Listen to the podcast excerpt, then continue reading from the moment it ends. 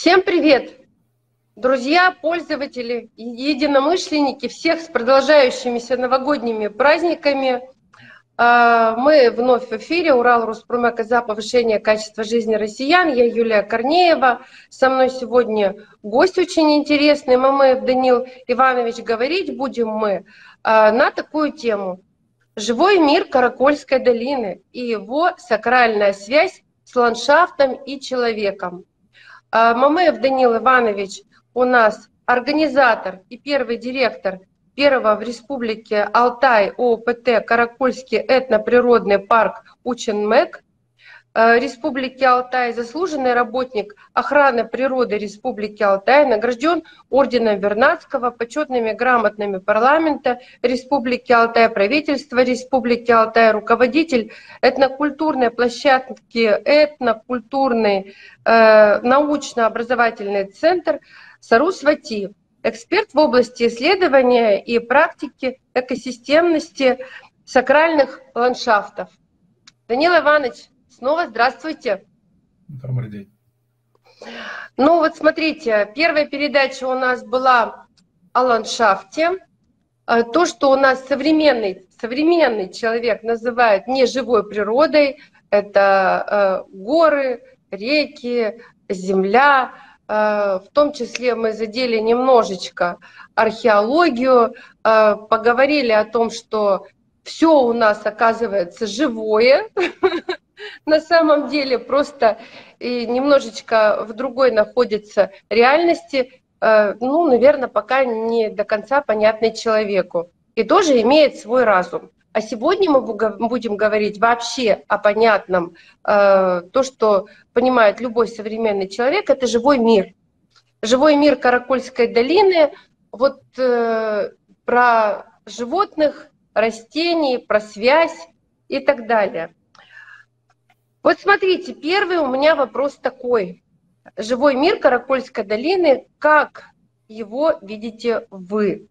И какие животные, растения здесь главенствуют? Ну, ну опять-таки, вот живой, не живой, конечно, это я тоже как бы, для меня сегодня, в общем-то, нету неживого. Да даже когда мы умираем как живой организм, но на самом деле мы просто переходим в другую, так сказать, систему, наверное, жизни, да, наверное, вот так можно образом.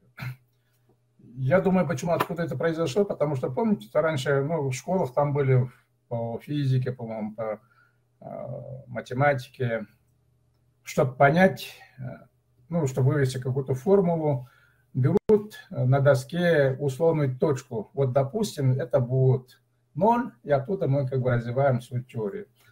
Вот, наверное, логическое понимание э, того направления мысли человека, которое мы называем научной наукой, она тоже изначально на единое целое, не понимая, как он устроен. Сказали, давайте мы вот единое целое разделим на две половины, живую и живую, да, как это условности будут а потом друг друга сравнивая, будем понимать что-то о нас. А потом забыли, что они изначально одно целое разделили на две понятия. И, и конечно, вот сегодня с развитием современной науки, э, в общем-то, ну и наука приходит к тому, что а что назвать неживой, когда мы видим в камнях те же процессы, которые у нас э, в теле проходят, в планетарной системе, все это живое, все двигается, только скорости разные. И поэтому, конечно, вот э, с этой точки зрения я тоже вот прихожу, когда изучаю свою, то через свою культуру, как устроена Каракольская долина, что там оставили наши предки, я прихожу к мысли, что да, вот э, мы уже сегодня говорить должны, что нету неживого понятия. То есть все есть. Это просто наш образ э, логики не хватает все это охватить единую систему. Но она в любом случае у нас создается. И вот это понимание, наверное, э, сложилось от того, что э, вот о чем я говорил, что раньше нас учили на, видеть разницу только в виде двух одинаковых рисунков мы, чем больше находим разницы, тем больше мы начинаем понимать их целостность, вот этих двух одинаковых. А нас, ну, по крайней мере, вот наш старший, нас учили искать схожести. Вот почему я, а, куда бы ни приехал в новое место, я сразу начинаю оглядываться в ландшафт и видеть, пытаюсь увидеть какую-то, не то что знаки, а лица мне знакомых людей, звери. Если на склоне где-то в ландшафте это есть, это для меня уже становится понимание, что тут кроме меня еще какие-то есть люди, да, духи, которые мы называем и тому подобное. То есть нас, мы приучены находить общее. И вот с этой точки зрения очень интересное для самого себя у меня открытие было. Вот, э, в нашем центре, вот Юченме, который в Каракольской долине, визит-центр долины, у нас так, ну, один парень был у нас, э, он учит, горноалтайских детей учит, Центр детского творчества, он сам скульптор. Он был у нас в нашем центре уже давно, лет, наверное, 10 назад. Ну и как знак благодарности, говорит, я вам хочу что-то сделать. Вот как это можно? Я говорю, ну, я не знаю, вот, ну, сам вроде бы смотри там, как. А у нас там как-то чисто случайно пошел разговор о волках, как тотемно животные, да, то есть, а, и говорит, ну давайте тогда, раз э, для вас э, вот это животное такое имеет высокое значение, я вам сделаю скульптуру вот этого животного. Он сделал канал тайский, мы, он привозит это животное, мы пытаемся ее поставить на камень, нашли камень, на котором до сих пор стоит и он, когда поставили, он сам удивляется, ходит вокруг этого своей скульптуры, говорит, как интересно получилось. Я как раньше не замечал, что у него волк получился как эм, смесь волка и льва. Форма все волчья, а у него шерсть оказалась как у льва, только впереди, в передней части до лопатки. А задняя часть у него голая получилась, без шерсти такой.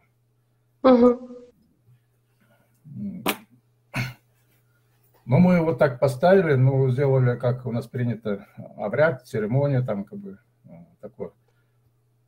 И вот после этого у нас э, так или иначе пошло вот такое направление, э, о чем я хочу вот сейчас рассказать, о понятии, что только это тема. Да. И оказалось, вот именно после этого как-то нам начали люди попадаться, ну, группы какие-то люди приезжать, который мне потом направили, когда мы уже начали говорить о тотемах, как волка, как наш общий тюркский тотем. Мне начали люди высылать разные работы этологов, то есть научных работников, которые исследовали именно волчьей жизни в разных ситуациях. Я когда прочитал их работы, это уже на этом защищались академические, докторские диссертации разные там, и при этом разных культурах – не только наши русские люди писали, но это были а там европейцы, которые изучали, тоже писали. И у них практически общее было описание жизнедеятельности этой стаи животных. И когда я прочитал, как они ведут себя на охоте, как ведут себя дома, кто за волчатами, за детьми ухаживает, ответственный, я понял, что, что мы называем сегодня алтайской культурой – именно не, не, не написанным правилам поведения человека в разных ситуациях оказалось просто практически перенято оттуда с волчьей системы жизни. Представляете, вот и там мне что удивило, у нас есть такое понятие тай называется, это родственное направление. Тай, если на русский перевести, оно как будет звучать как дяди, но если дяди русских э, называют братья по отцовской линии, то у нас дяди это братья сестры по материнской линии. И меня лично воспитывали тоже вот мои там э, сестры по, по матери, вот они приезжают там время от времени, то принесут э, одежду своих детей, чтобы мы там носили. Раньше это все было очень таком... Сложно. Да. Практически до 10-9 класса вырос на одежде вот моих родственников, старшего поколения. То есть они были ответственны. Тети, братья вот по моей материнской линии, они приходили к нам и, ну, с точки зрения современной культуры, можно сказать, что они командовали в нашей семье. Он мог, она может прийти, вот старшая сестра, моя матерь, прийти и обругать моего отца. И он, он даже ни словом против не может сказать. Он там, бедный, аж не знает, куда деваться. Он там бегает, прыгает, там что-то исполняет. То, что настолько было высоко чтимо вот именно понятие дяди, да, вот с материнской линии материнской стороны. И когда я прочитал, что Волков именно ответственен за волчат, именно братья сестры по материнской линии, это меня вообще удивило, шокировало. И вот когда уже начали с этой точки зрения более-менее изучать э, вот эти научные работы, которые сделаны по волкам, и оказалось, что вот понятие тотемности оказалось не просто так, имеет очень большой смысл. Почему я об этом вспомнил? Потому что ну, есть такая легенда, что первого тюрка выкормила волчица. Да, вот как.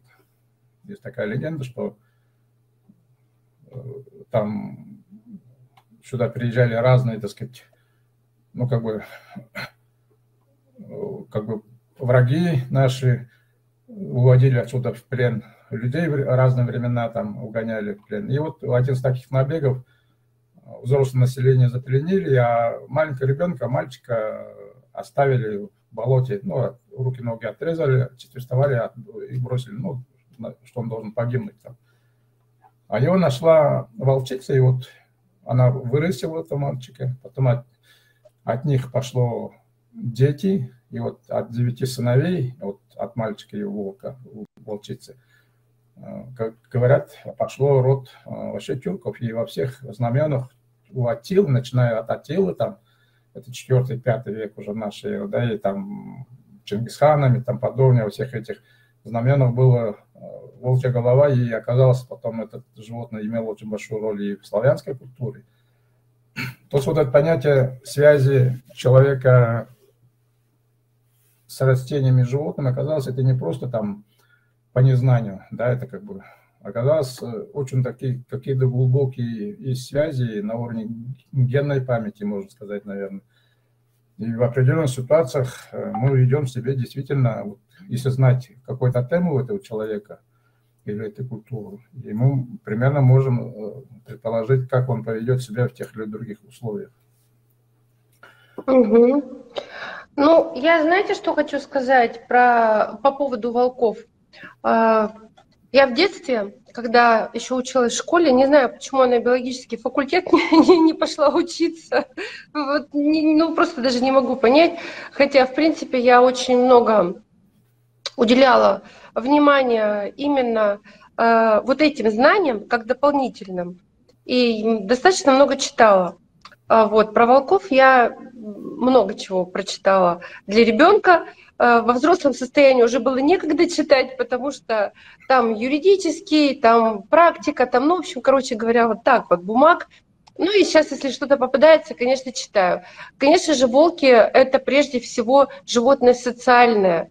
И это один из самых удивительных видов животных, потому что у них настолько выстроены социальные связи, что ну, это может быть сопоставимо еще э, со слонами, у слонов, кстати говоря, у них тоже э, социальные вот такие кланы присутствуют э, очень четко. Правда, они менее изучены, слоны, потому что они достаточно скрытные животные, но они вот э, имеют тоже такую направленность социализироваться. И то, что вот вы говорите, это очень интересно. Э, мы я опять же повторяю нашим слушателям, находимся в режиме э, длинных выходных, Поэтому мы себе можем позволить пофантазировать. У нас Новый год идет, празднуем мы Новый год. И давайте будем говорить о реальном, о нереальном и о том, э, что говорит наука. Э, я вот, например, думаю, что когда люди сравнивали э, допустим, и нет, вернее, не сравнивали, а давали своим, вот еще древний человек, своим соплеменникам какие-то Э, имена дополнительные, там, там серый волк, или там э, твердый клык, или еще что-то. Это было связано с какими-то чертами характера и с какой-то судьбой определенной. И совершенно не обязательно, что э, тебе дадут то имя, которое ты себе сам э, предусмотрел, вот предусмотрел, да, я вот лично, я говорю, если я жила в прошлой жизни э, и когда-то была животным, то я себя ощущаю кошкой. Вот mm-hmm. я себе, ну, отряд кошачьих, ну, не мелкой кошкой, а скорее всего какой-то крупной кошкой. Mm-hmm. Потому что, ну, вот по моей, э, вот я себя так вижу. Я сейчас покажу. Посмотрите, как видит меня моя подруга. Медведь. Ого. Медведица. Это мне подарили на день рождения. Нормально, да? Я говорю, Света, это вообще как понимать? Она говорит, ты не понимаешь, какие это грациозные и умные животные. Ты точно медведица. Какая там кошка? Ты медведь. Я была очень, очень удивлена, э, но тем не менее кружка мне это нравится. Медведи, правда, тоже очень интересное животное.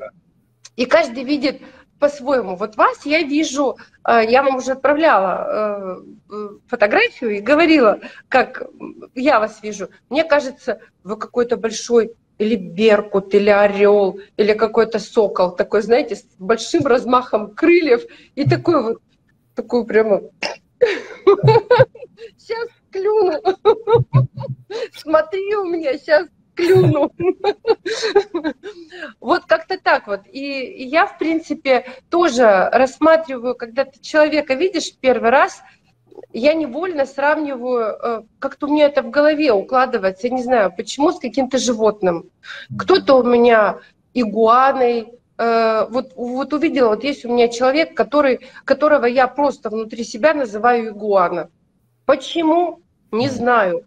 А потом, когда я стала присматриваться, похож. Да, вот да. правда, слушайте, похож.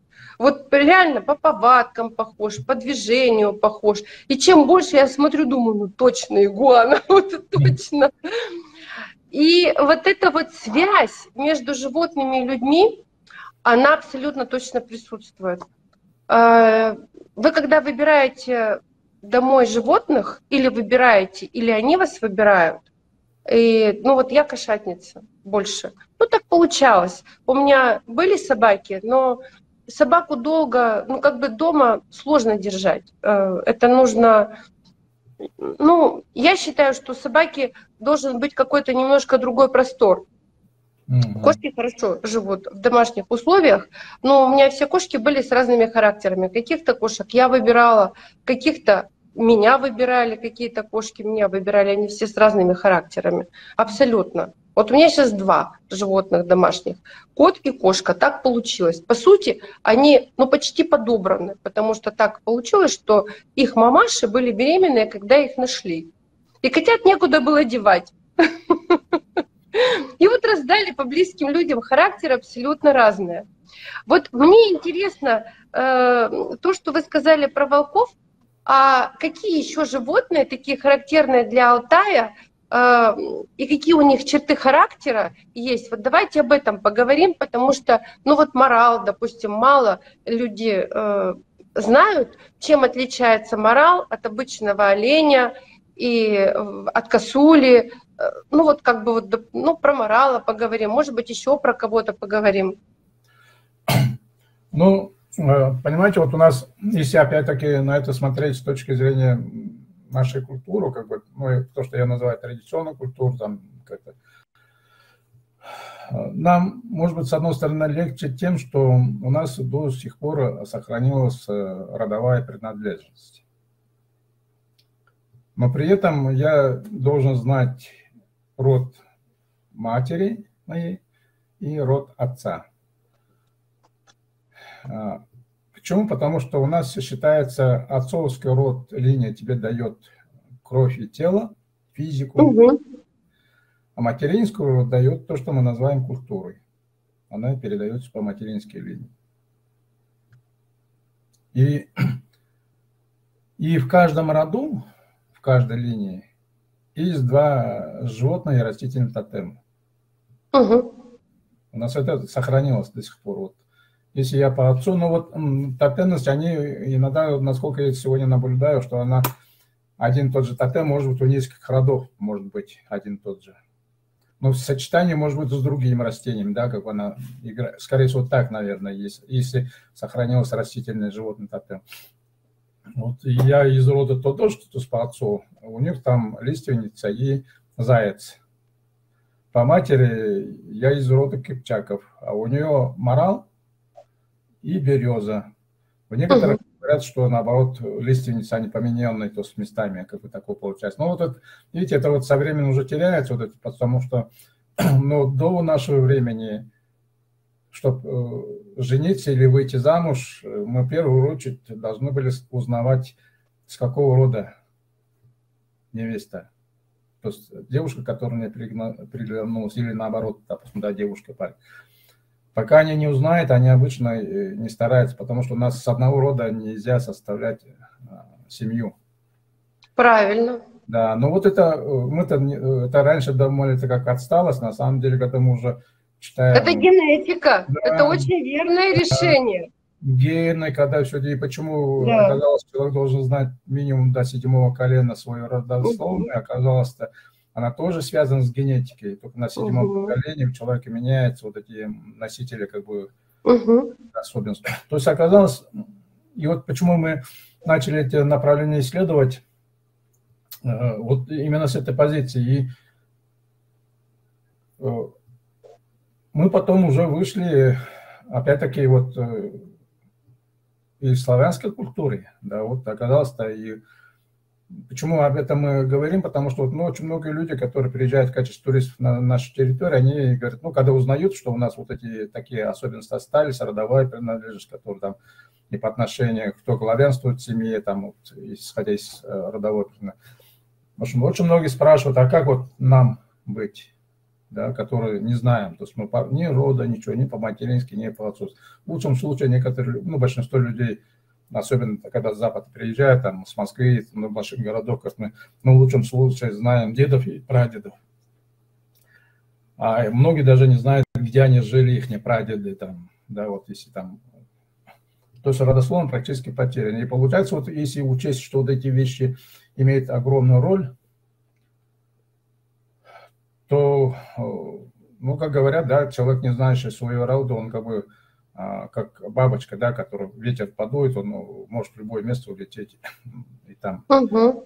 как бы не привязываться. И с этой позиции вот мы начали вот это направление интересоваться, наблюдать, у себя исследовать.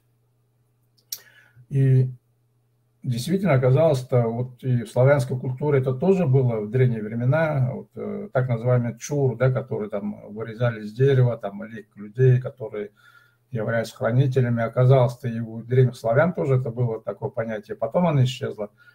И очень интересная вещь, ну вот оказалось, вот эти животно-растительные тотемы, которые мы называем, это как бы наши, наверное, ну, более близко стоящие к естественной среде объекты, которые нам передают то знание, которое мы называем знанием предков.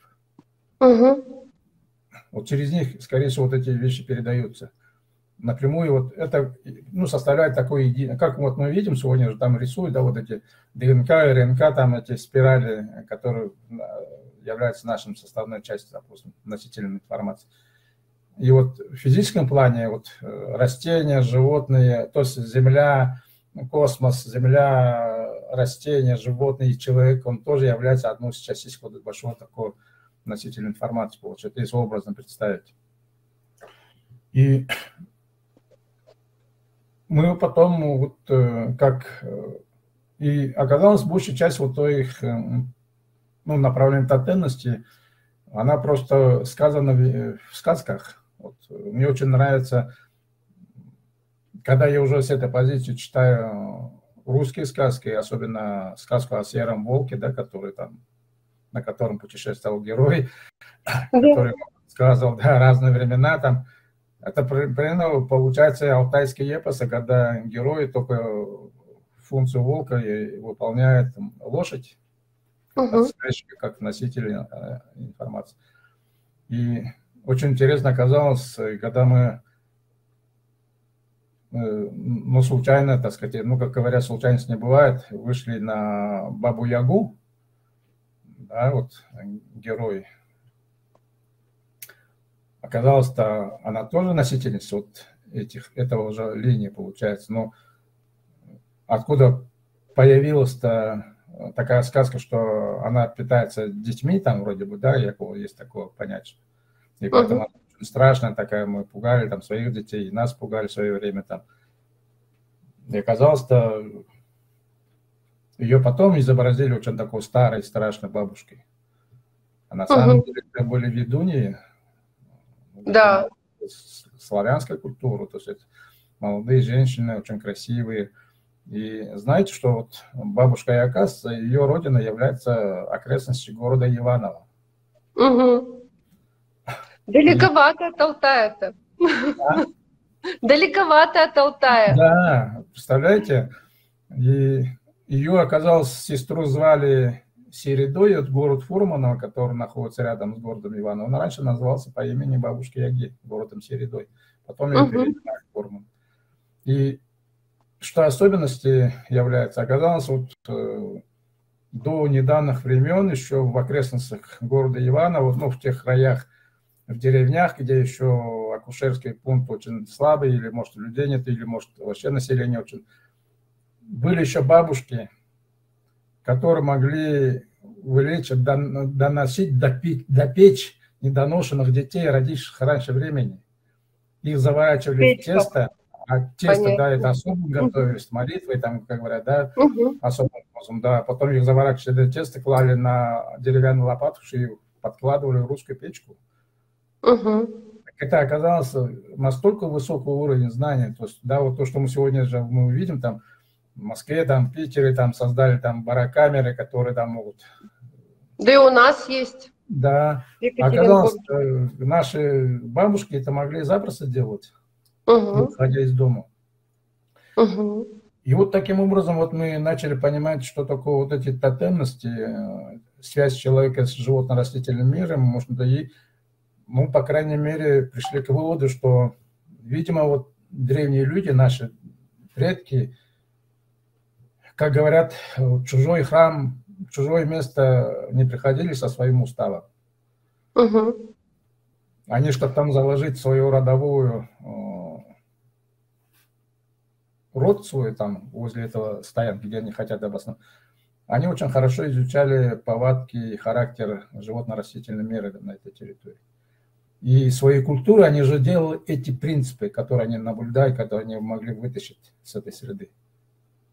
Угу. Представляете, тут на высокий уровень это уровень очень высокий. И я вот вам могу сказать относительно тотемных вот этих всех растений и животных человека. Эм, конечно, жалко, что в нашей культуре, вот у русских и у многих других народов России все это пропало.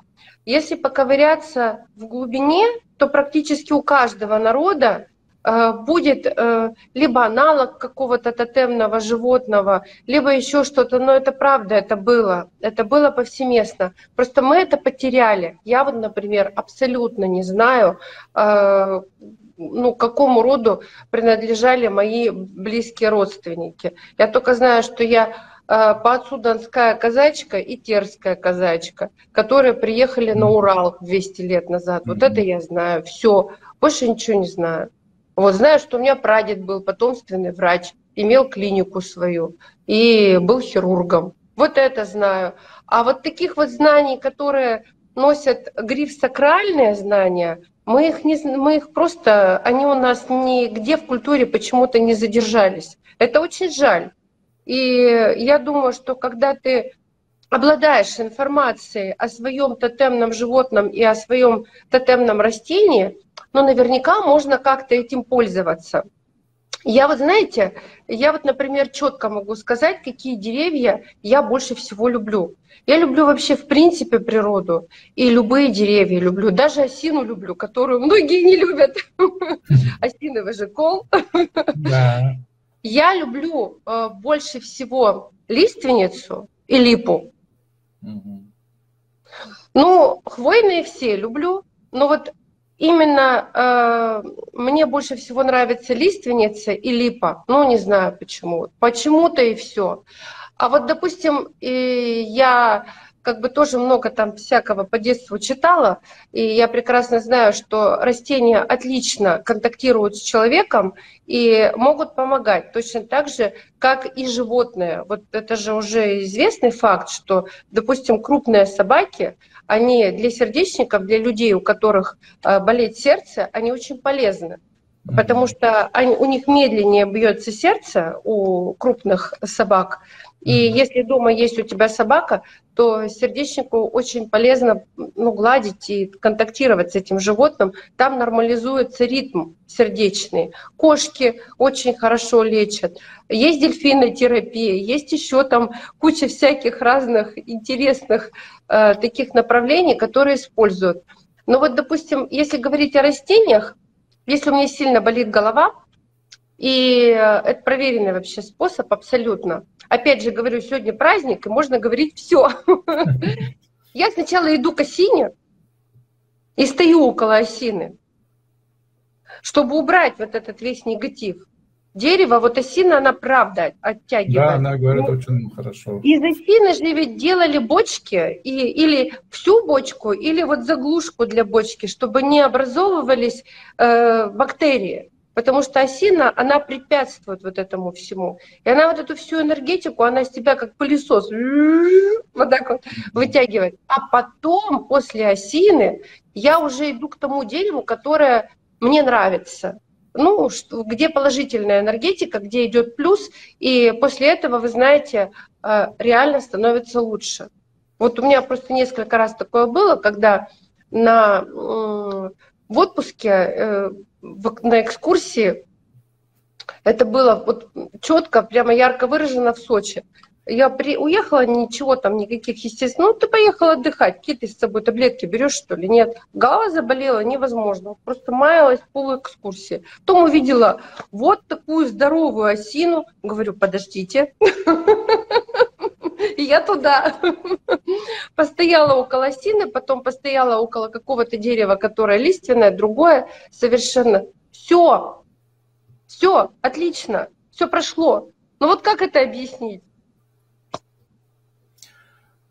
Да, вот, ну, к счастью, наверное, да, вот сейчас только уже к этому так или иначе наука тоже подходит, она уже, как бы, если не напрямую, то уже косвенно уже говорят что эти связи есть, да, что они просто, наверное, боятся впасть в так называемое страшное слово язычество, да, которое, которым вообще дано неправильное понимание, то есть на сегодняшний момент кто-то язычник, это якобы там люди, которые приносят жертву людей там и там подобное. А на самом деле, тоже мы понимаем так же, как по отношению к Бабе Яге, то есть откуда она прошла вот сказка, что она питается детьми. Просто человек, незнакомый с этой культурой, пришел, увидел, бабушка кладет печку там ребенка. И ну, а все. что можно? Да, все, только там пищу можно приготовить. Значит, она питается вот этими детьми, а на самом деле совершенно другое. Ну, и, к счастью, а, да.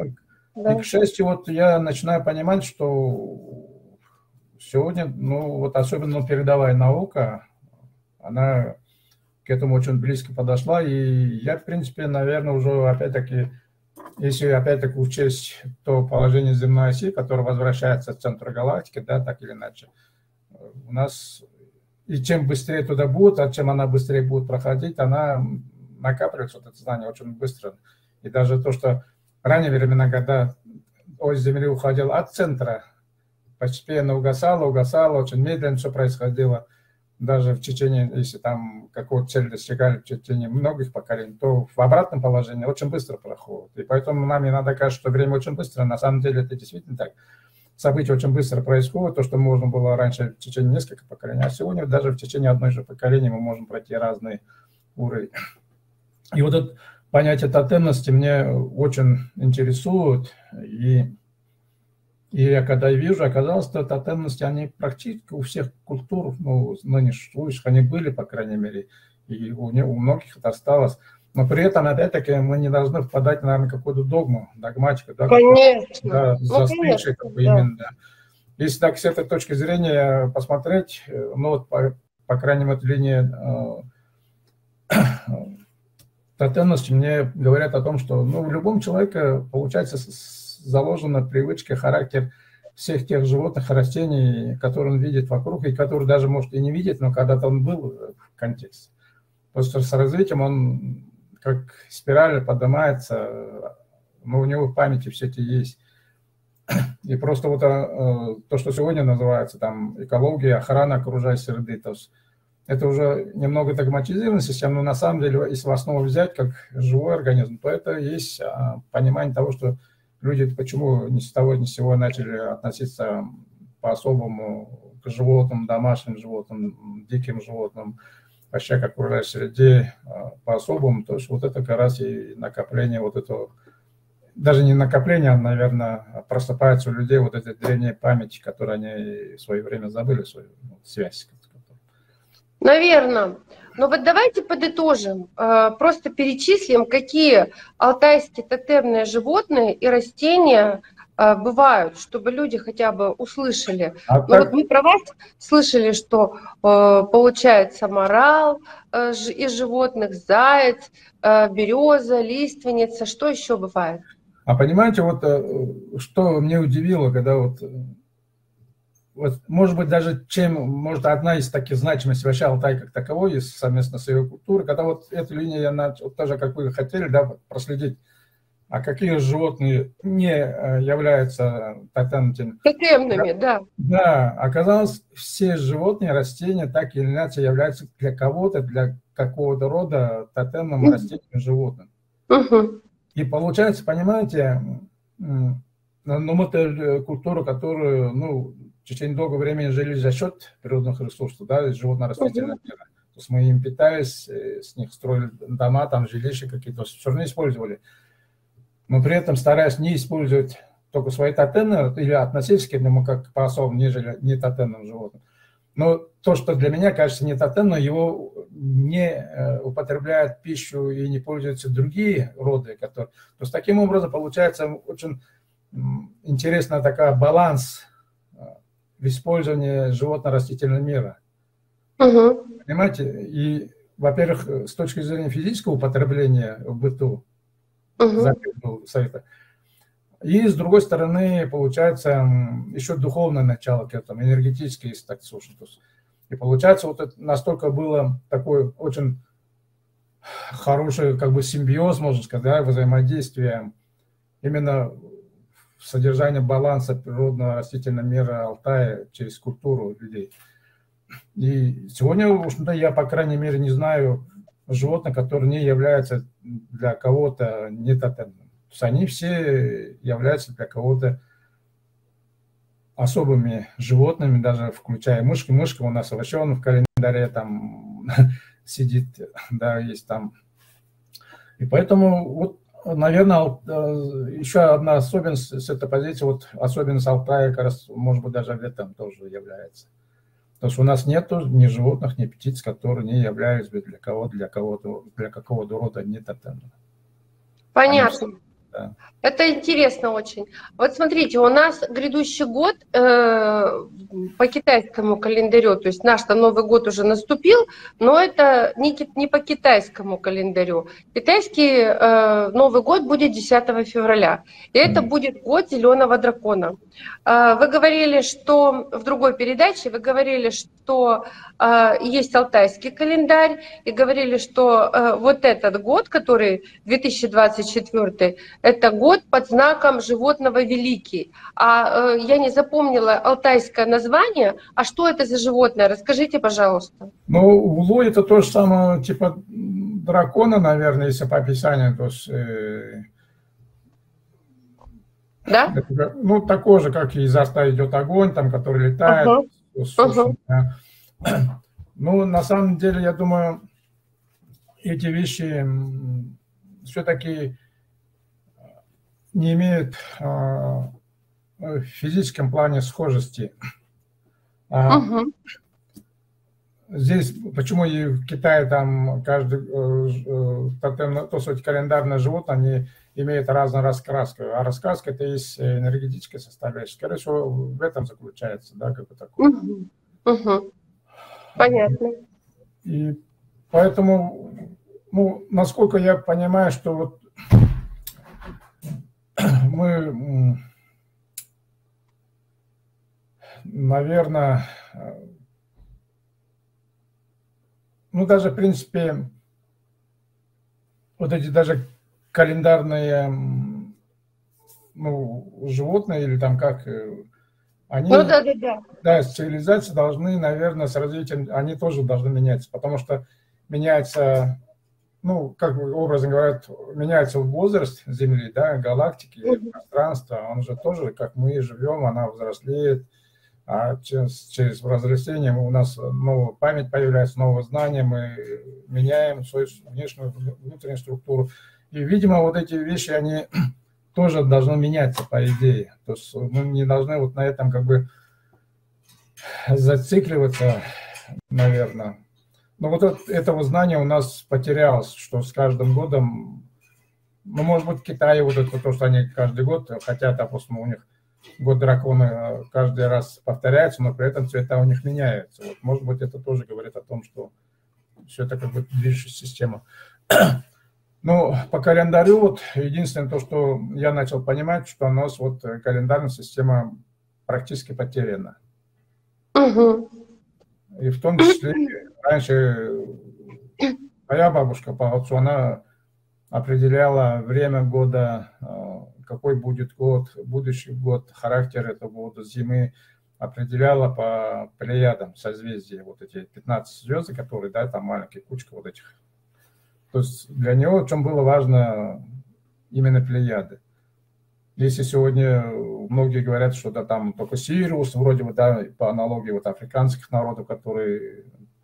В принципе, можно даже предположить и с этой позиции, что каждый народ, культура, который живет в нашем, на нашей земле, имеет свои созвездия. Если они мы, если сюда пришли откуда-то, то мы пришли с разных звезд, систем, получается, пришли, да, вот, и для нас она характерна. Опять-таки, вот о чем я хочу этим самым сказать, что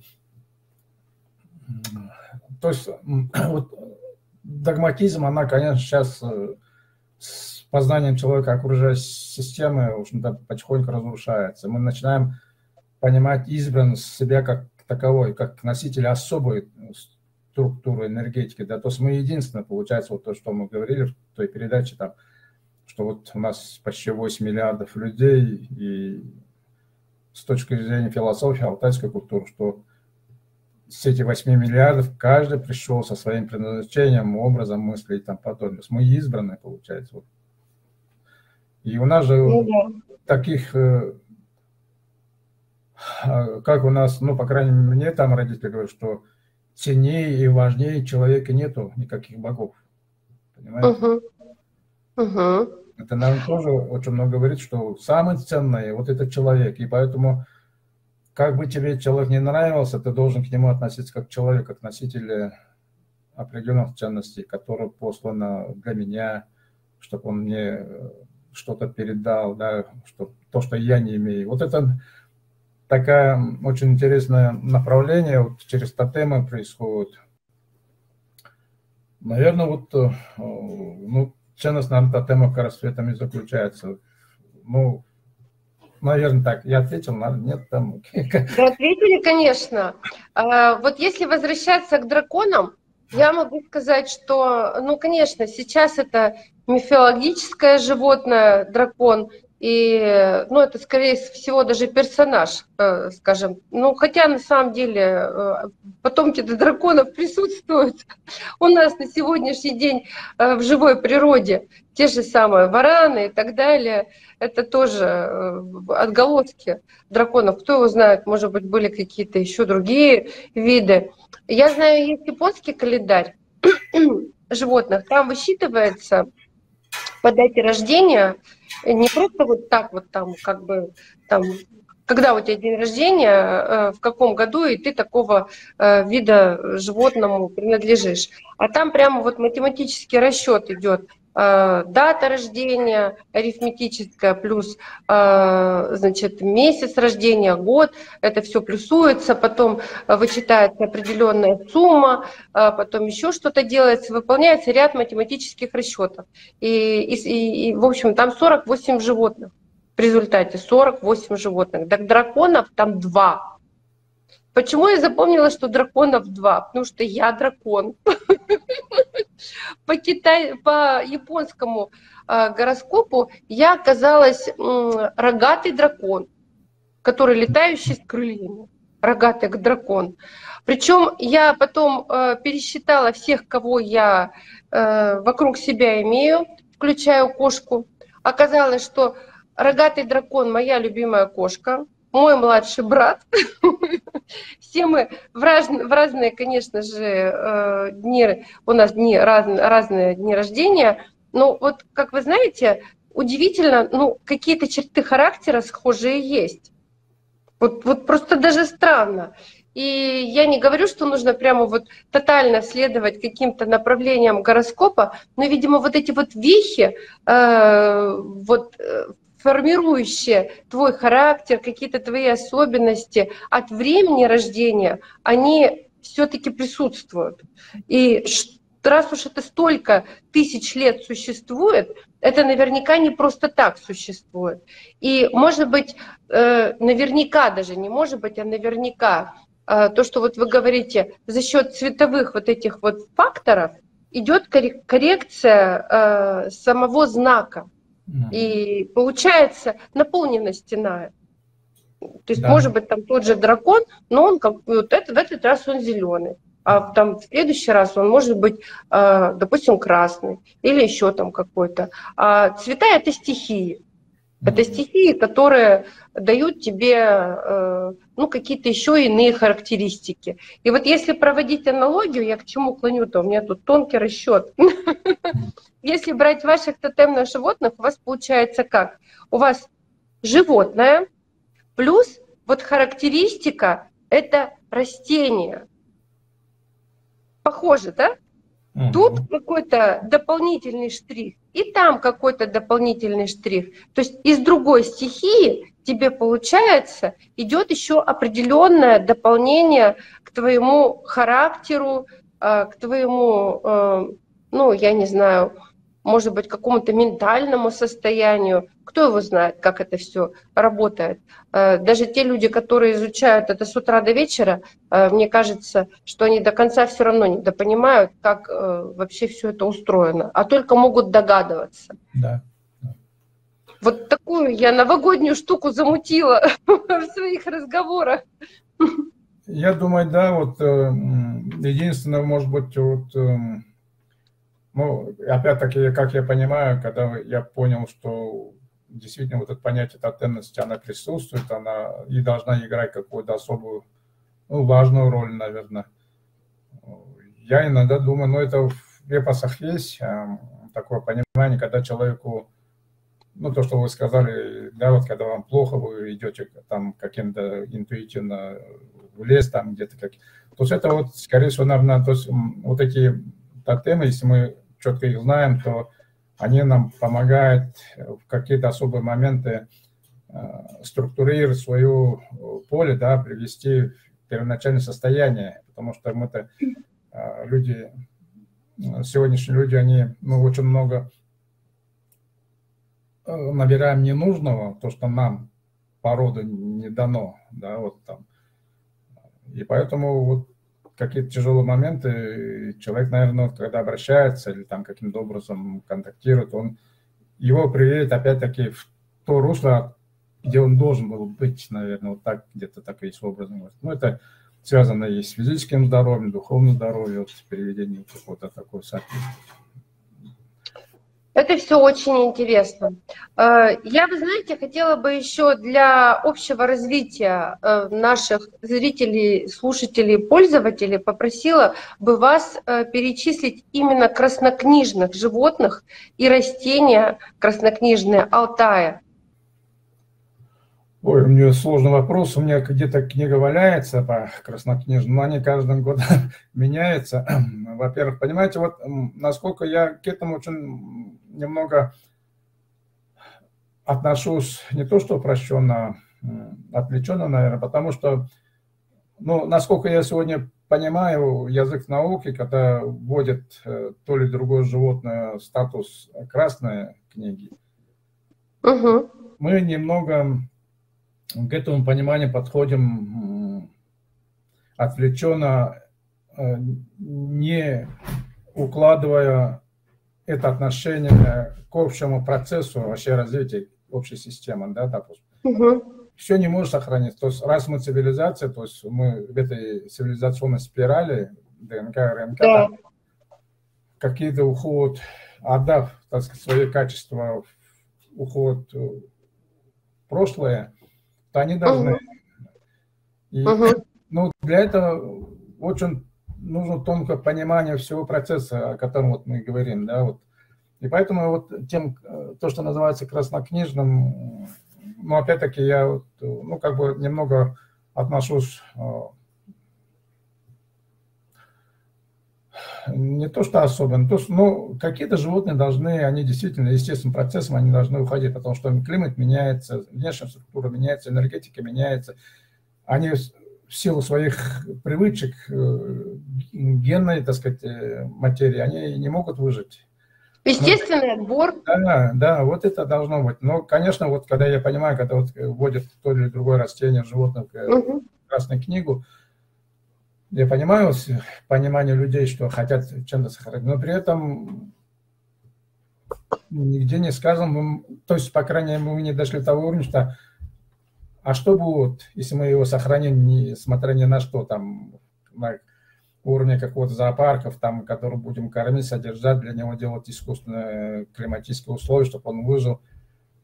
Они не нарушены тем самым баланс этой среды, да, вот как бы такой. Угу это очень такие тонкие вещи, которые, ну, мне вот иногда приходится задумываться. И, ну, краснокнижные у нас вот сейчас очень много на Алтае говорят о ирбисах, да, там. Да. Горные э, кошки, которые живут у нас только вот на Алтае, монгольский, китайский Алтай, казахстанский Алтай, где-то они здесь. Угу. Ну, насколько я вижу, это просто тоже там очень много привлеченного, допустим, да, там, и значимость, а никто же ни один э, биолог, ни этолог э, не рассчитал, почему их э, в таком количестве, а та среда, в которой они живут, приучены жить, может содержать именно такое количество. То есть искусственно их размножая, искусственно их выпуская, так сказать, в волю, не нарушая мы целостность всей системы баланс. Понимаете? Вот. Ну, это, согласна. Да, согласна. с точки зрения современной культуры, это может быть и иногда, ну, как многие там говорят, что жесткость, жестокость, а на самом деле с точки зрения общей цивилизации, в принципе, вот, ну, такая версия тоже должна быть. Ну, я просто вот по вопросу вот краснокнижных животных думаю, таким образом, да, вот. Ну, ну я знаю, что во всех проблемах все-таки человек, э, он больше вел, наверное, дисгармонию в эту среду, потому что он много не понимал в свое время. Там, только мы сейчас начинаем понимать, это, не единственное. То есть, чтобы люди сохранились, нужно сохранить какие-то животных, которые являются нашей составной частью в этой нашей среде. Да, вот именно.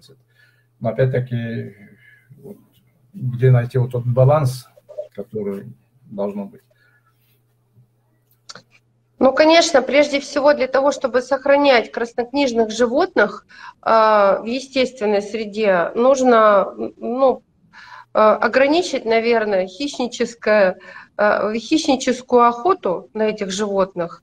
Э, и многие животные, которые стали краснокнижными, они были подвержены вот именно э, просто-напросто ну, такой жесткой очень системе охоты. То есть человек либо вылавливал там китов, там еще что-то, это то, что касается морской э, фау, ну, морских жителей. Вот. Э, если говорить там об Алтае, там тоже очень много всего было.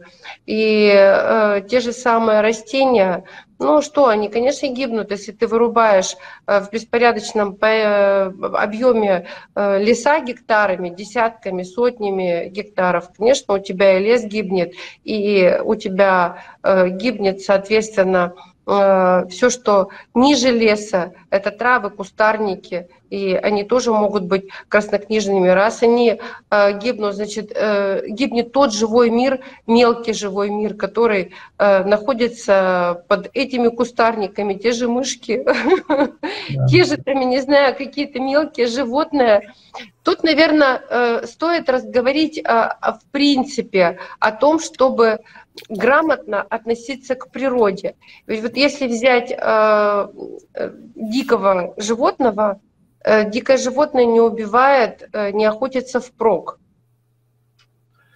Вот понимаете, вот вы очень правильно озвучили. Э, вот есть такое, которое я, по-моему, озвучил, что, вот, как я говорил, что в нашей культуре нету никаких догм, даже при совершении церемонии. Если я проведу таким образом это не означает, что все алтайцы так проводят.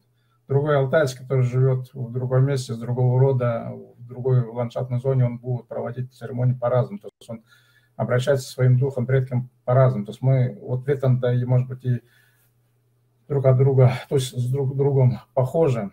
Но при этом, понимаете, вот проблема современной цивилизации в том, что вот у нас очень много действительно диких животных, особенно перестроечные годы, желчь медведя, допустим, там желчь кабарги, да, который очень много уходило в другие регионы. То есть это делало коммерческая основа, то есть купли-продажи. Ну, в целях использования, допустим, их вот этих сыворотки, вытяжки в лекарственных целях, там, оздоровительной системе. Но я сегодня уже более-менее уверен, наверное, и к этому больше-больше подхожу, что то, что у нас значится как целебный свойство или в другом месте, он никогда для тех людей, которые живут в другой ландшафтной зоне, не станет лечебным. Это просто искусственно перетянутые, вот эта ошибка человечества. У каждого народа, у каждой ландшафтной зоны, если они живут там в течение многих лет, веков, то у них такие же есть растения, животные, которые выполняют такую же функцию, которая есть у меня на Алтае. И угу. нет надобности отсюда переводить. Если он для меня хороший, это не означает, что в другом, ну, африканской или там другой территории он будет таким же лечебным свойством. Потому что у них структура этих людей значение совершенно другое. У них угу. на территории, раз там, ну, как Творец его создал там, на этом месте, у него там есть, где родился, там где пригодился, говорят, да, то есть вот по-русски. Угу. Вот ошибка, наверное, сегодняшних людей в том, что если где-то является там, вот он увидел, путешественник, что вот местный абориген там вот этот заживал этот э, корень, все, он там выздоровел, побежал там. Но это не означает, что он для него станет. И я знаю, что вот э, кабарга, допустим, да, вот о котором, это дикие животные, одиночка, это вот именно это род вот, а, а, оленей там, животных. Он для нас, ну, по крайней мере, на него вот местные алтайцы никогда не охотились как э, добычи, как пропитанию, да, за ним охотились только из-за вот его действительно вот это желез, который есть у него. Но при этом, чтобы добыть этого, он не, охотник не просто ради продажи, он, он просто его обычно заказывает. Человек болеет, он просит там кого-то охотника добыть ему вот это железы, э, кабарги. Он идет, он делает какую-то церемонию, когда он э, добывает это, он по-особому разделывает, то есть тушу никогда не бросает, как было потом у нас вот, в перестроечном году, и как сейчас многие делают, там тайге находишь целая туша, вот из железа, там, если он самец, то вырезано. Это все делалось с особым отношением к этому животному, как действительно носитель определенных, так сказать, качеств, наверное, да, таким. И не все, ну и любой человек, который эти вещи заказывает для оздоровления, он тоже понимает, что он тем самым перенимает какие-то обязательства перед этим, обязанности. Вот у нас понятие права-то у нас осталось, а понятие обязанностей потеряно. Это да, права имеют все, а делать никто ничего не обязан. Да, вот именно. И вот это, наверное, проблема в том, что вот почему и вот эти краснокнижные появилась, но она, понимаете, это результат вот именно такой, ну, как бы неграмотности, наверное, да, то есть непонимание, что мы очень тесно вплетены в весь этот, э, всю эту мировую систему. И, ну, я вот в 80-х годах, конечно, видел, когда вот и местные люди там охотились, там продавали, возили, там куда-то там сбывали. Но я сегодня, в общем-то, вижу вот этих людей, которые это делали. Никто из них э, особенно не разбогател. Хотя... Ну, потому что, да, энергетически это э, промысел-то такой, э, не сильно хороший. Может, да. даже еще и не то, что не разбогател, а если как-то не вел себя неправильно с да. точки зрения природы, так, да. может быть, даже еще и где-то пострадал. Да. Э, или пострадают будущие поколения, потому что и э, почему ваши алтайцы коренные и знали это, и ходили, просили, там, допустим, э, и делали церемонию для того, чтобы там воспользоваться плодами добычи охотника, именно у природы просили, у природы просили, можно ли это вот сделать на самом деле. Тогда да. А когда это все пачками заготавливается, непонятно куда, непонятно зачем отправляется, ну не знаю. Мне вот лично видится, что вот эти все э, активные, суперактивные вещества э, уникальных животных, они не нужны в таком количестве. Они просто не нужны в таком количестве. Там нужно вот чуть, там, не знаю, меньше вот спичечной головки. У меня вот э, раньше вот э, мои, ну, отец мой, он всегда э, брал время от времени на охоту меня, это еще, когда еще в школе не учился. Угу. Понимаете, вот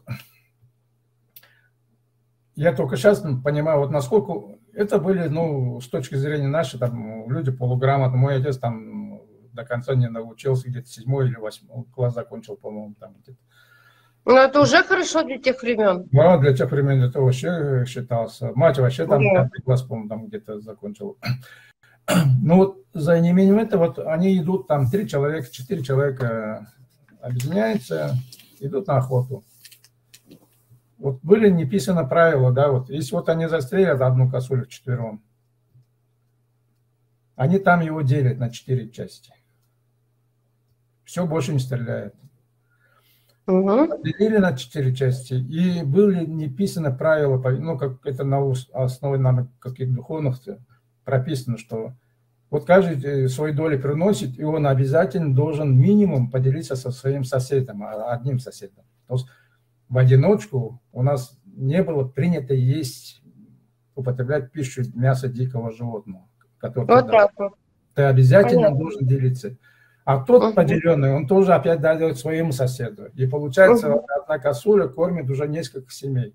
Завтра пойдут угу. другие там на охоту, они принесут, и они тоже будут делиться своей долей, дойдет до тебя эта доля. Понимаете, вот как, вот как все это на уровне понятий, культуры было все это выстроено в единый какой процесс такой, понимаете? И тогда получается чрезмерного потребления вот животного мира не было, как сегодня принято. А сегодня я вон, и было время, когда я своим ребятам тоже говорил, ну, вот они говорят, ну, пойдем отдохнем, особенно это вот 90-е годы.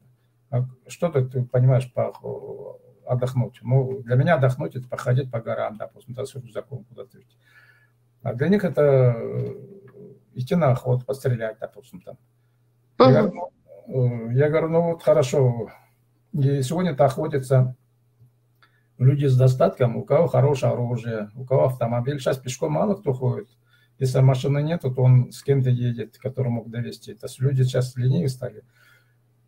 Ну и в каждого в холодильнике лежит там кусочек мяса. То есть раньше да, люди добывали вот по необходимости, они этим питались. А сегодня это стало каким, ну, как бы, какой-то культурной особенностью. Если ты хочешь, значит, ты, это показатель успешности человека, достатка, допустим, его там и тому подобное. Понимаете, вот все с головы, с головы на, то есть с ноги на голову поставлен. И сегодня ты говорил, что вот э, с увеличением развития людей, его, так сказать, вот это понятие охоты уже должно теряться. А у нас наоборот, угу. он стал коммерческой частью. Вот, вот это опять-таки потеря, наверное, вот это духовное понимание, что угу. раньше было вынужденной мерой, чтобы сохранить жизнь для себя, для своей семьи, а сегодня стал уже каким-то атрибутикой совершенно другого понимания. И, конечно, ага, и мы пытаемся вот сегодня и своим ребятам сказать, что сакральное отношение с животным, как тотем с животным, в том числе и раз он является, если для тебя не является он для кого-то он является тотемным живем, ты вот, а, истребляя этих животных, ты кому-то другому роду приносишь, а, ну, создаешь угрозу для развития этого рода, допустим, да, там, а любовь у нас так или иначе, как вот через поколение она увязана. Там, если не, твой прямой родственник, то он через кого-то, через он все равно становится. У нас все алтайцы на самом деле родственники. Если так последишь, посмотришь, или он по материнской линии к тебе приходится, или по отцовской линии обязательно там где-то на пятом, шестом, седьмом колене обязательно становится. Ну, конечно, вы малочисленный народ, и это тем более да. э, для вас характерно. Но вот смотрите, все равно кладовая горного Алтая, травы, травы чай, раз, различные чаи, мед э, и так далее. Вот какие самые сильные из э, них и какой энергетический потенциал вот этих вот всех трав, вот этих вот всех э, Э, традиционных, скажем так, алтайских э, красот для, для человека. Ну что, вот, что и как использовать? Вот я, допустим, вот, допустим, я вот из этой кружки с медведем, я сейчас пью чай шаман. Я, мне вот очень понравился у вас э, сбор травяной шаман и э, принцесса э, Алтая. Вот для меня э, букет Алтая тоже понравился, но больше всего понравился вот а, именно шаман и принцесса Алтая, не знаю почему. Вкусовой какой-то баланс. И я понимаю, что это э, не просто там какой-то чай, что его можно ведрами пить, это же все-таки трава, э, лечебная трава, ее нужно дозированно пить. Я-то как делаю? Я э, добавляю чай обыкновенный, черный, допустим, или просто в небольших количествах это пью. Вот расскажите что-нибудь про э, вот э, эти ваши такие интересные вещи, которые, за которыми туристы охотятся и, и увозят с Алтая просто чемоданами. Ну, как тут сказать, э, ну, то, что растения, животные, они для человека действительно являются одним из таких важных элементов, да, как бы, даже в качестве питания, в качестве напитка и тому подобное. Но опять-таки у нас, как я говорил, всегда есть, э, если мы знаем значение этого растения для моей, но я при этом должен знать еще, вот почему очаг трехногий, помните, я тот раз говорил, что не менее общую догму, но у нас есть вот такие базовые части, основа, на котором жизнится вся философия алтайцев. Значение, а, значение, а, значение, время и мера. Вот если uh-huh. мы знаем значение этой травы, как он влияет, uh-huh. но мы должны знать еще время, когда его сорвать. Да. Да. И еще есть третья нога очага, который говорит мера, меру. Сколько использовать? Да, сколько использовать. И при этом еще надо знать, чьими руками, на самом деле, с точки зрения к этому больше так э, поглубже подойти, кто ее собирал, какое время он собирал. Если это специализированный, ну, как бы сборщик, который мы сегодня понимаем, да, ходит он там без оглядки и все рвет подряд, там, это именно растение для заготовки, там, продаж у него будет одно, потому что рука человека рука человека очень много имеет, значит, с каким намерением ты сорвал это растение. Она все отражается в этом растении, понимаете, вот это очень тонкие вещи, и говорить, что вот именно такой раз, ну это мы сегодня говорим, там, исходя каких-то общих принципов, но если вот так подойти с точки зрения традиционных вещей, он, э, вот сказать именно вот такой чай-сбор, это будет для меня лично рекламой вот того же сборщика, который,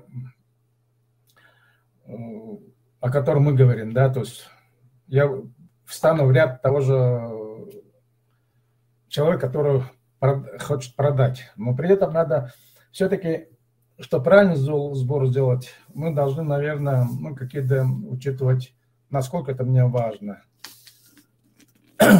И понимаете, вот как эм, опыт я могу вам показать, вот вспомнил сейчас, как пример, наверное, то, что я пытаюсь. Угу, как здорово. А знаете, что такое? Нет. Это мне подарили японцы, которая оказалась в начале 2000-х годов, были на Алтае, а у них очень такая, это научный работник университетский, который, помните, наверное, вы читали, что они делают опыты по воде, то есть да. воду разным способом берут, потом ее быстро да. замораживают, структуру. Вот угу. это... Кристалл это, воды. Э, кристалл алтайской воды. Вот я просто не Понятно. знаю, где взяли. Вот они взяли, угу. оказывается, в разных регионах. Это вот алтайский. Угу. И угу. что удивило их, вот эта угу. светящая точка. Ни угу. в одном говорит, такого нету, кроме как алтайский. Вот внутри точка светящаяся, ядро появилось.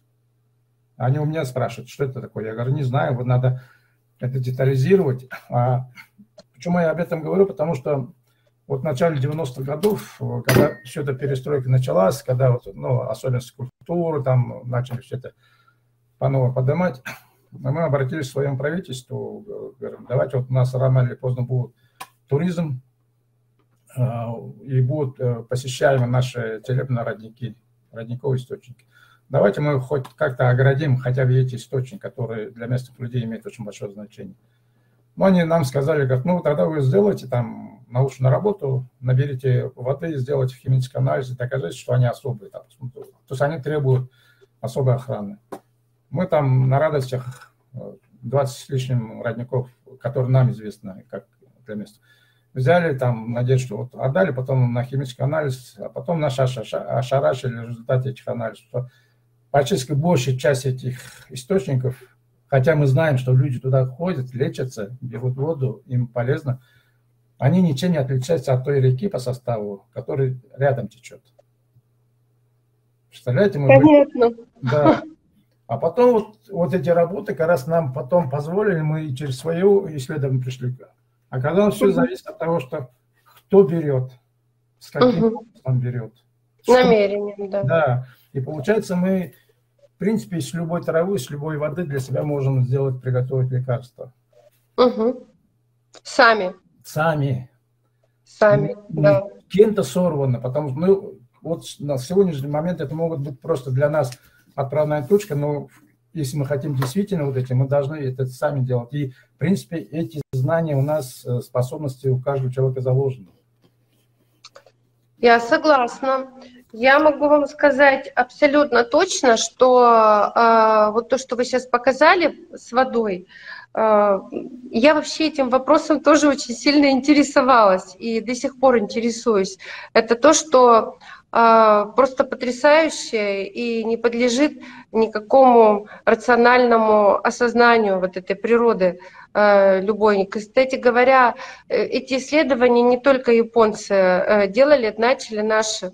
У нас в России начали эти исследования просто э, в период как раз перестройки, и вот это вот все, все эти знания просочились туда, и очень много э, работ было э, по, ну, поступило там в руки китайцев и э, особенно японцев. Японское это чудо, оно на чем основано на том, что они собирали все вот эти вот небольшие знания, потом их э, структурировали, получали хорошие исследования. Вот эти вот все исследования по воде, я тоже смотрела именно с точки зрения, там было несколько фильмов наших, и они были очень давно. Я лет 25, наверное, назад смотрела эти фильмы, где именно наши ученые исследовали, и они как раз говорили о том, что вода является информационным, универсальным информационным носителем.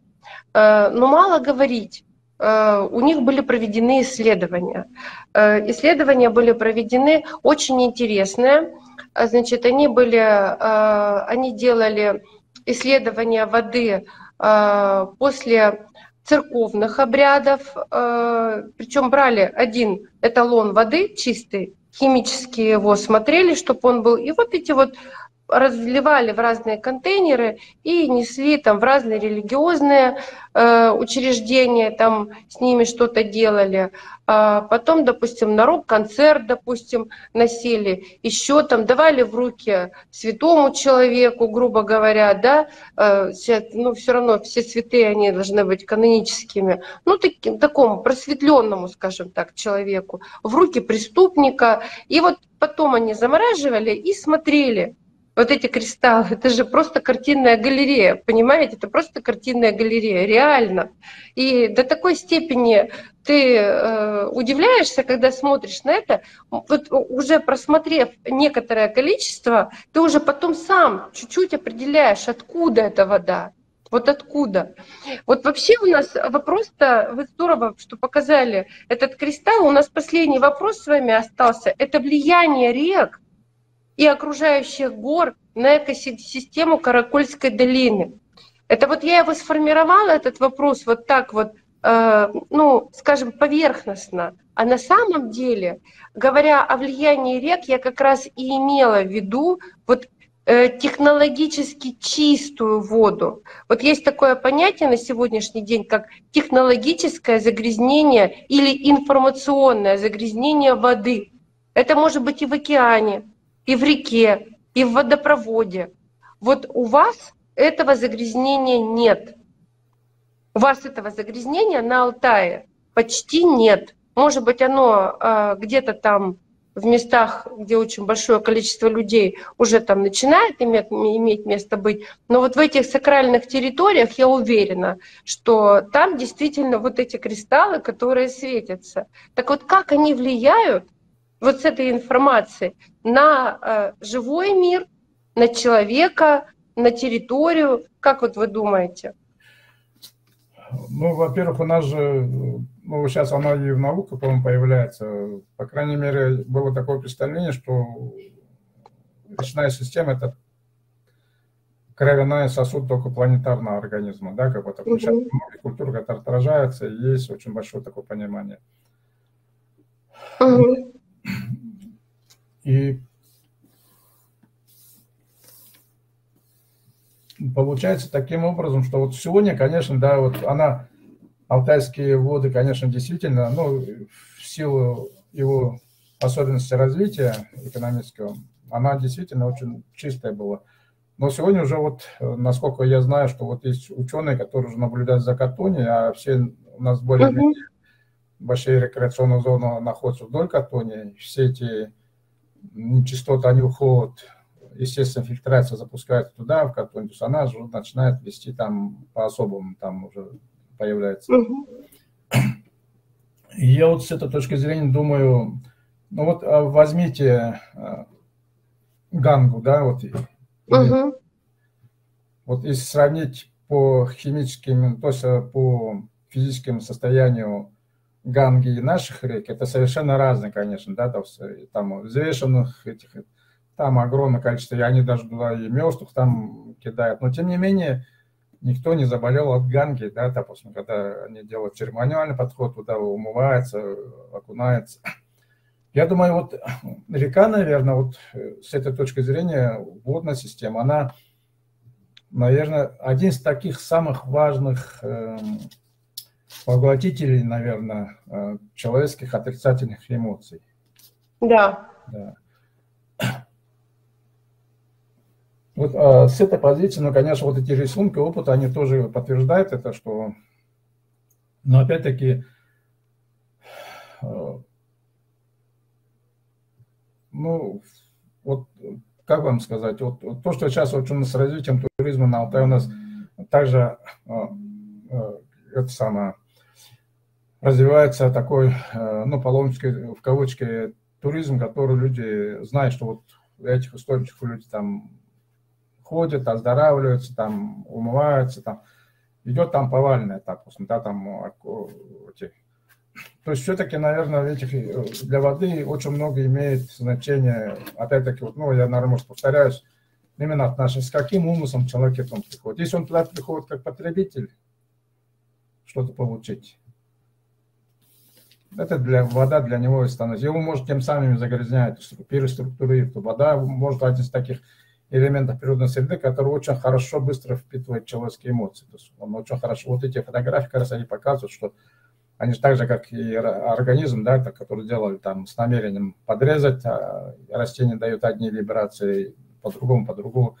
Вот эта среда, наверное, очень хорошо впитывает э, человеческие эмоции. И вот очень важно иметь а, ну, как бы особое отношение, наверное, то, что ты делаешь в данный момент. Вот э, очень интересное наблюдение. Вот мы говорили о японцах. Э, я понял, что вот эта культура, которая живет, ценит каждый день своей жизни. И поэтому они всему очень э, чересчур, ну, с нашего видения, относятся очень тонко, набожно, что ли, каждому там твоей деятельности, твоим отношениям, каждый там как бы, ну, как у нас говорят, щущукает, да, то есть перед центом, допустим, они там учат. Но иначе там жить невозможно, наверное, потому что там каждый раз трясет землетрясение. То есть люди знают, не знают, что завтра будут. Будут ли они там живы, и так в кавычках сказать. И поэтому они науч... сама природа их научила жить каждым днем, их ценить. И каждому то, что происходит в этот день, они его замечают, впитывают. А те культуры, которые живут в больших континентах, они живут или в прошлом, или в будущем. Очень мало людей, которые живут сегодняшним, потому что мы, ну, как бы фундаментально, да, у нас мы далеко вперед и далеко назад уходим. Очень людей, которые оценивают то, что сегодня происходит. И вот, наверное, вода один из таких материй, который вот это наше сиюминутное состояние очень хорошо понимает, ощущает. И поэтому вот у меня однозначно такого, э, ну, по крайней мере, я могу вот просто образом дать, как он играет роль в этой системе. Но просто единственное, то, что если мы представим, что планета, планета тоже такой же организм, как мы с вами, и у нее есть еще такие же кровеносные сосуды, если представить в этом образе, то получается, да, мы как бы сами себя загрязняем, наверное, да, и особенно, наверное, по отношению э, к этой среде, как водным угу. Посмотреть, это же вообще основа, но один из основных элементов э, жизнедеятельности. Без воды действительно человек, он без пищи может дольше прожить, нежели без воды. Ну, ни один организм на Земле да, без воды. Да. И поэтому, ну, вот, у меня таких конкретных, я не могу ничего не сказать, что как это. Ну, вот образно я могу только так представить. И я, ну, я пытаюсь, по крайней мере, так. Ну, я с вами согласна, и я думаю, что если подытожить то, что мы с вами за сегодняшнюю передачу наговорили, зрители, наверное, скажут, ну все, все в отрыв.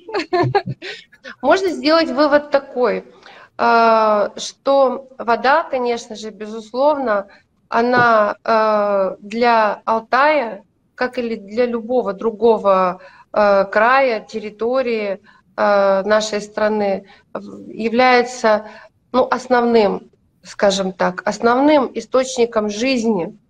И, возможно, невозможно, а точно совершенно.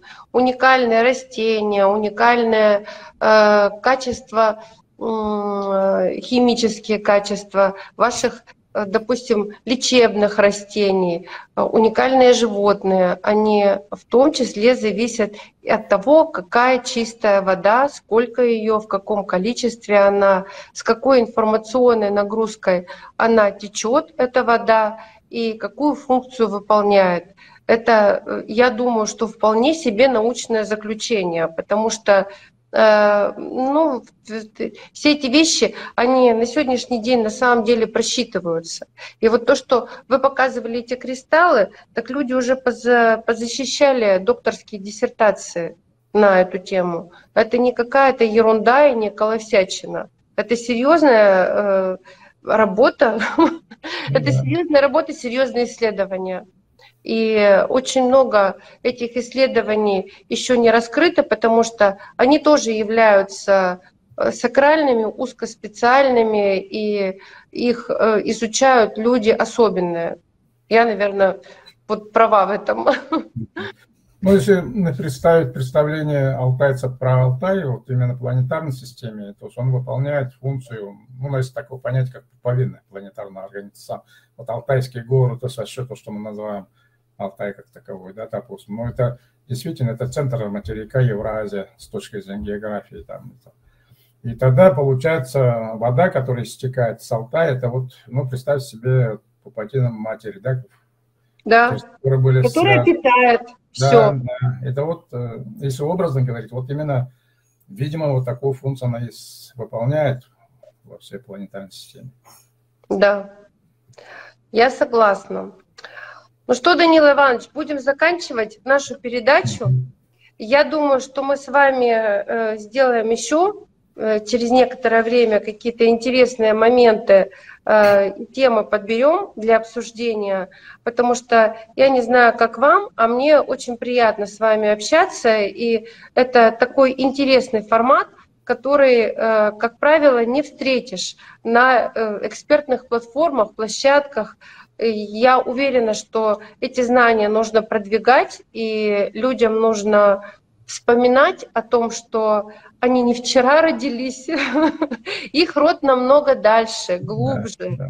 И за обозримое даже прошлое уходит. Мы многого о себе не знаем, а, и для того, чтобы себя осознать, а, для этого, конечно, нужно прежде всего изменить отношения Э, к своей культуре, к своей земле, может быть, даже к своим близким, да. для того, чтобы захотеть хотя бы поинтересоваться, кто ты.